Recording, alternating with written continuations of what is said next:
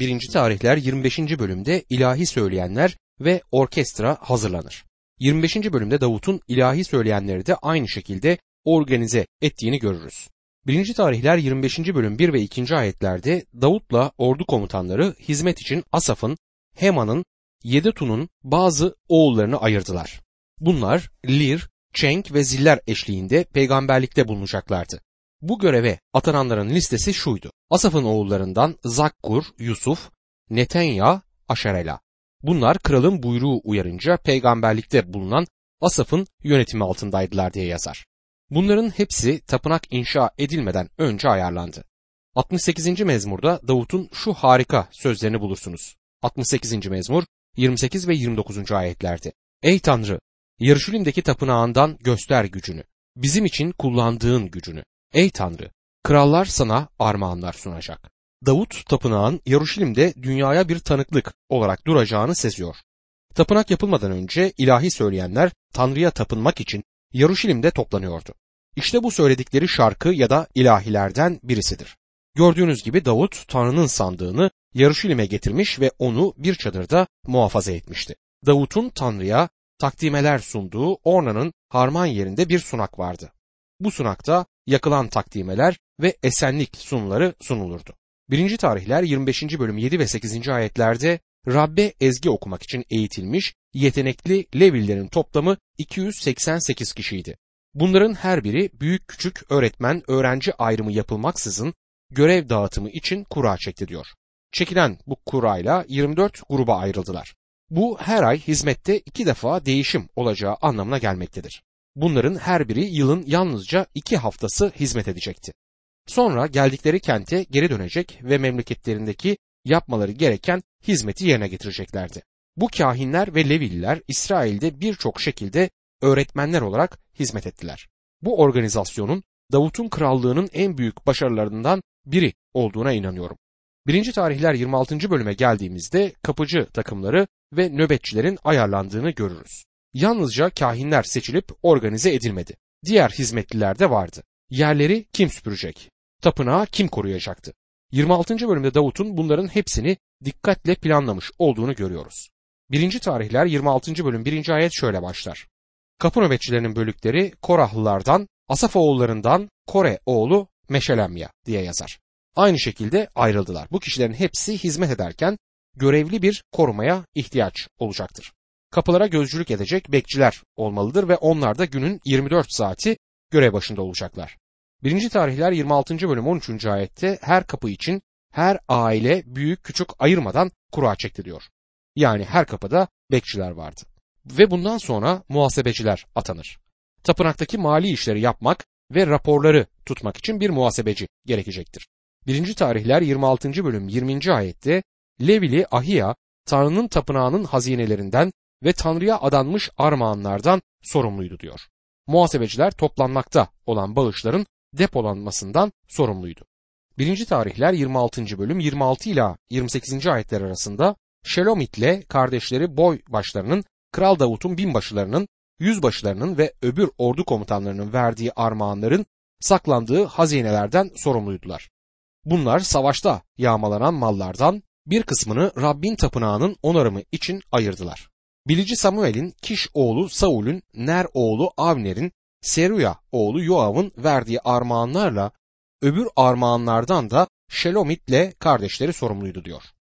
Ve daha sonra memurlar ve yargıçlar atanır. Gördüğünüz gibi Leviller yargıç olmak zorundaydı. Birçok bakımdan resmi kapasiteyle hareket etmeleri gerekiyordu. Tanrı'nın asıl amacı İsrail'in onun yönetimi altında olan bir teokratik yönetimle yönetilmesiydi. Toplanma çadırının topluluğun merkezi olması ve kahinlerin kararları Tanrı'dan aldıkları teokratik bir yönetim biçimiydi. Bu Levillerin başarısız olmasından ötürü daha sonra değişti. Böylece Tanrı ortaya yargıçlar çıkardı. Sonra yargıçların başarısızlığını gördük ve halk bir kral istedi. Davut'un yönetimde olmasının nedeni budur. Şimdi bir monarşi olmasına karşın Davut İsrail'i Tanrı'nın kontrolü altına geri çekmeye büyük özen gösterir. Ve daha sonra başbuğlar ve prensler atanır. 1. tarihler 27. bölüm 1. ayette İsrail'de görev yapan İsrailli boybaşlarının, binbaşılarla yüzbaşıların ve görevlilerin listesi. Bunlar değişen birliklerdi yıl boyunca aydan aya her konuda krala hizmet ederlerdi. Her birlik 24 bin kişiden oluşurdu diyor. 24 bin kişiye yılın bir ayı hizmet etmesi için 12 başbuğ atandı. 1. tarihler 27. bölüm 16. ayette İsrail oymaklarının yöneticileri Ruben oymağı, Zikri oğlu Eli Ezer, Şimon oymağı, Maaka oğlu Şefatya der. 12 oymağın her birinden bir kişi atanır. Böylece İsrail'in oymaklarından 12 prens atanmış olur. 1. tarihler 27. bölüm 23. ayete dikkat edin. Davut 20 ve daha aşağıdaki yaştakilerin sayımını yapmadı. Çünkü Rab İsrail'i gökteki yıldızlar kadar çoğaltacağına söz vermişti diyor. Davut Tanrı'ya güvenmediği için önceden nüfus sayımı yaptı. Bu bir inançsızlık eylemiydi. Tanrı ona bana güven, ordun için gerekli olan adamları sana vereceğim dedi. Davut şimdi nüfus sayımı yapmıyor. Tanrı'nın vaadine dayanmaktadır. 1. tarihler 27. bölümde Davut'un son mesajını görürüz. Kral Davut'un kişisel malının sorumluluğunu taşıyan memurların listesiyle 27. bölüm sona erer. 1. tarihler kitabının son iki bölümünde Davut İsrail'in bütün liderlerini çağırır. Bu büyük bir toplantıdır ve son toplantılarından biri olacaktır. Çünkü hayatının son günlerine yaklaşmıştır. İsrail ve Süleyman için ulusun duyacağı bir mesajı olacaktır. Davut açısından bu hikmetli bir adımdır. 1. tarihler 28. bölüm 1. ayette Davut İsrail'deki bütün yöneticilerin, oymak başlarının, kralın hizmetindeki birlik komutanlarının, binbaşıların, yüzbaşıların, kralla oğullarına ait servetten ve sürüden sorumlu kişilerin, saray görevlilerinin, bütün güçlü adamların ve yiğit savaşçıların Yeruşalim'de toplanmasını buyurdu diyor. Bunlar ulusun liderliğinden sorumlu kişilerdir. 1. tarihler 28. bölüm 2. ayette Kral Davut ayağa kalkıp onlara şöyle dedi. Ey kardeşlerim ve halkım beni dinleyin. Rabbin antlaşma sandığı Tanrımızın ayak basamağı için kalıcı bir yer yapmak istedim. Konutun yapımı için hazırlık yaptım.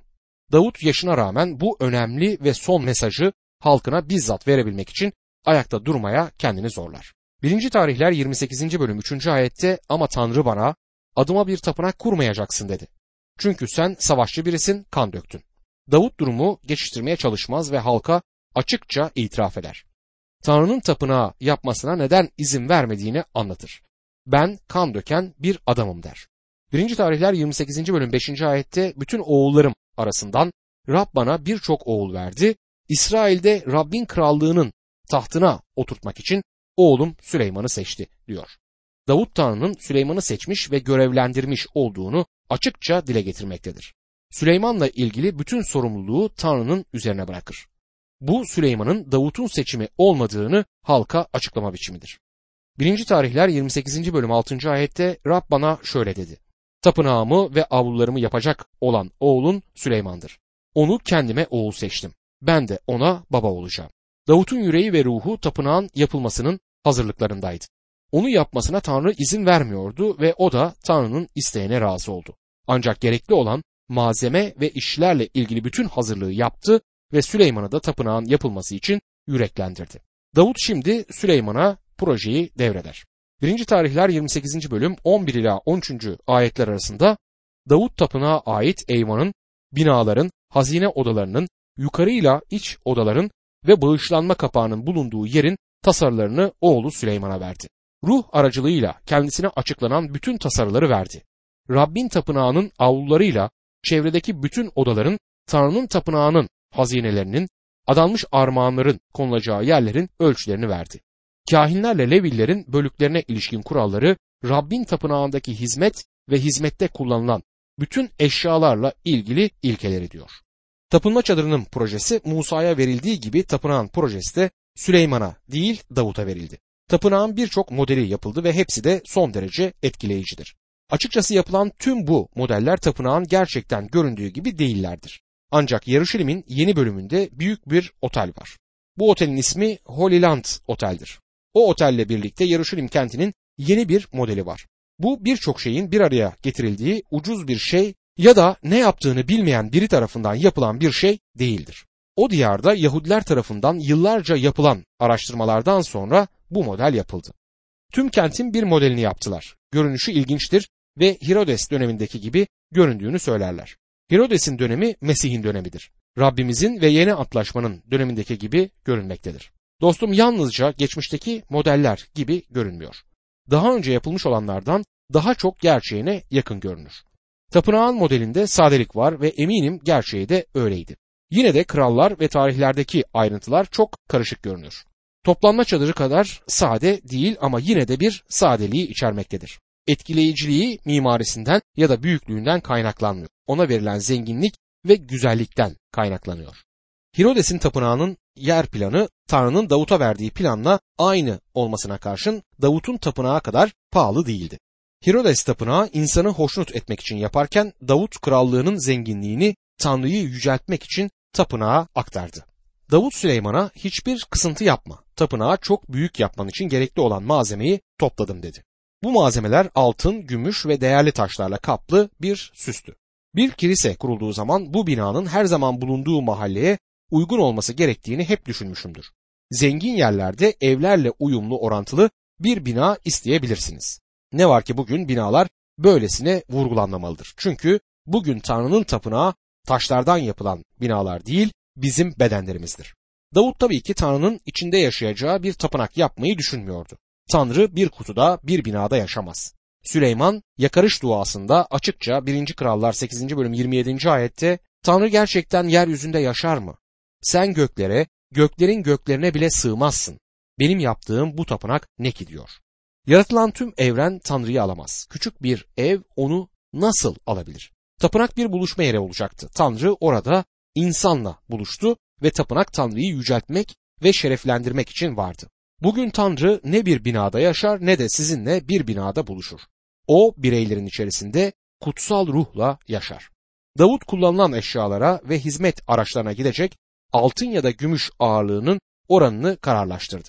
1. tarihler 28. bölüm 14 ve 15. ayetlerde değişik hizmetlerde kullanılan altın eşyalar için saptanan altın miktarını, değişik hizmetlerde kullanılan gümüş eşyalar için saptanan gümüş miktarını, altın kandilliklerle kandiller her biri bir altın kandillikle kandil için saplanan altını, her kandilliğin kullanış biçimine göre gümüş kandilliklerle kandiller için saplanan gümüşü diyor. Burada önemli olan hiçbir kısıntının yapılmamasıydı. Tapınakla ilgili hiçbir cimrilik yapılmayacaktı. Çok pahalıydı ve Davut'un krallığının zenginliğinin bu yönde harcanmasıydı. Davut'un bunu Tanrı'yı onurlandırmak için yaptığını aklınızdan çıkartmayınız. 1. tarihler 28. bölüm 19. ayette bütün bunlar Rabbin eli üzerimde olduğu için bana bildirildi dedi. Ben de tasarının bütün ayrıntılarını yazılı olarak veriyorum. Bu önemli bir ayettir. Toplanma çadırının modeli nasıl Tanrı'dan geldiyse tapınağın modeli de aynen o şekilde Tanrı'dan geldi. Modeli projeyi Tanrı verdi. Yeri Orna'nın harman yerini Tanrı seçti. Tanrı Davut'a ilham verdi ve onu yüreklendirdi. Ama asıl binayı yapmasına izin vermedi.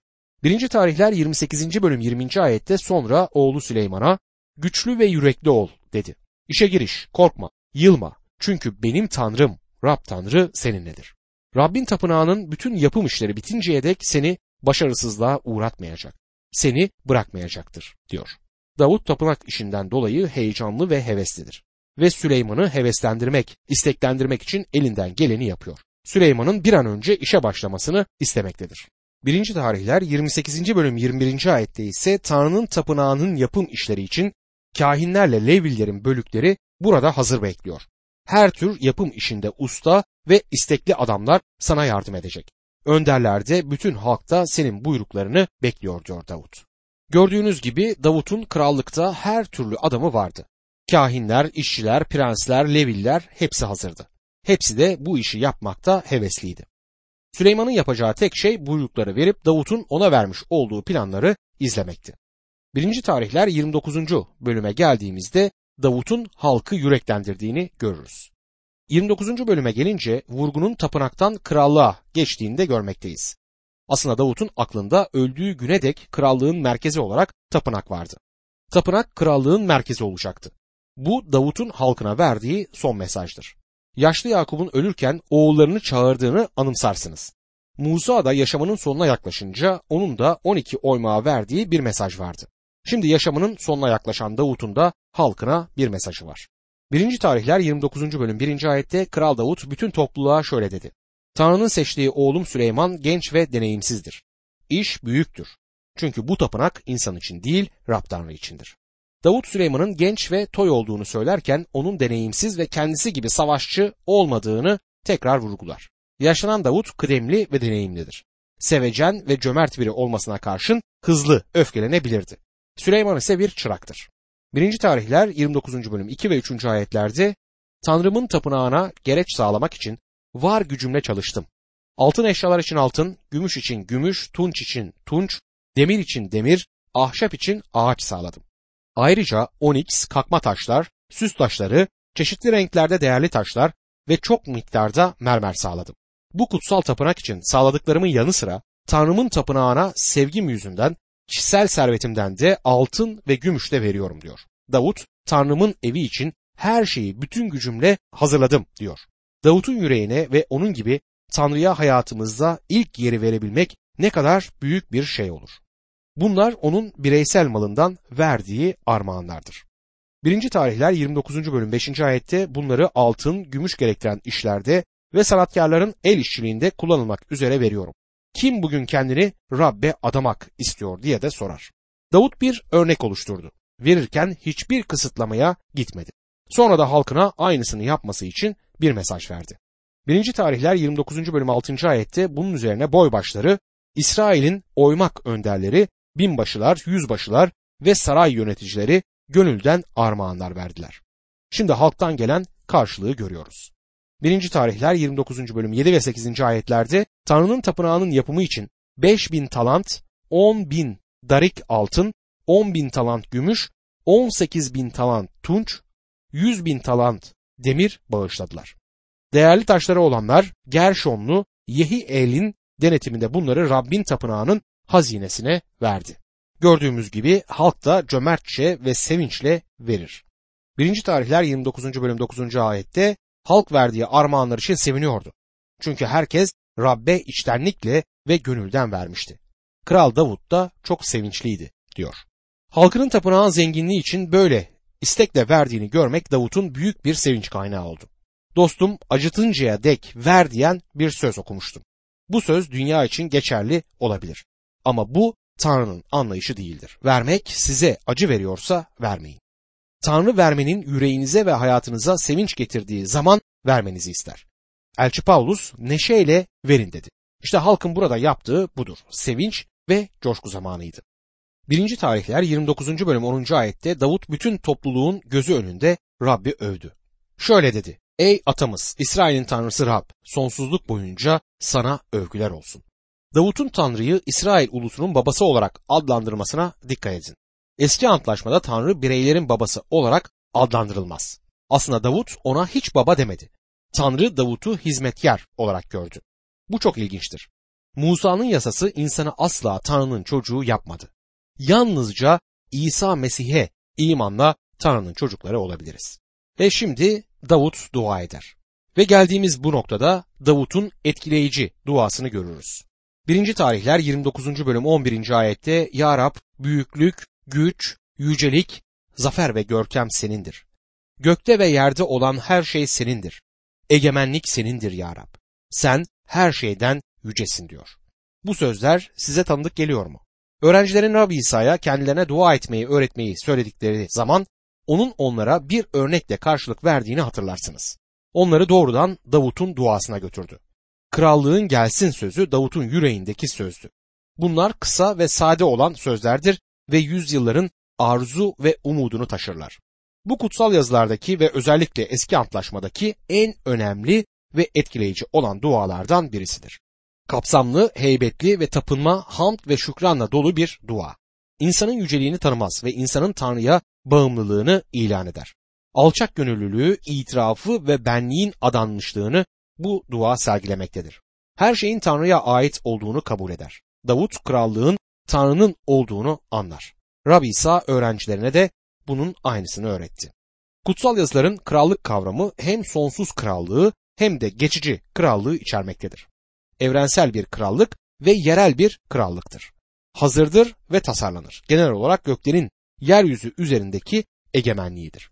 Tanrı Adem'i yarattığı zaman ona iradeyi verdi. Şimdi krallıkla ne demek ister?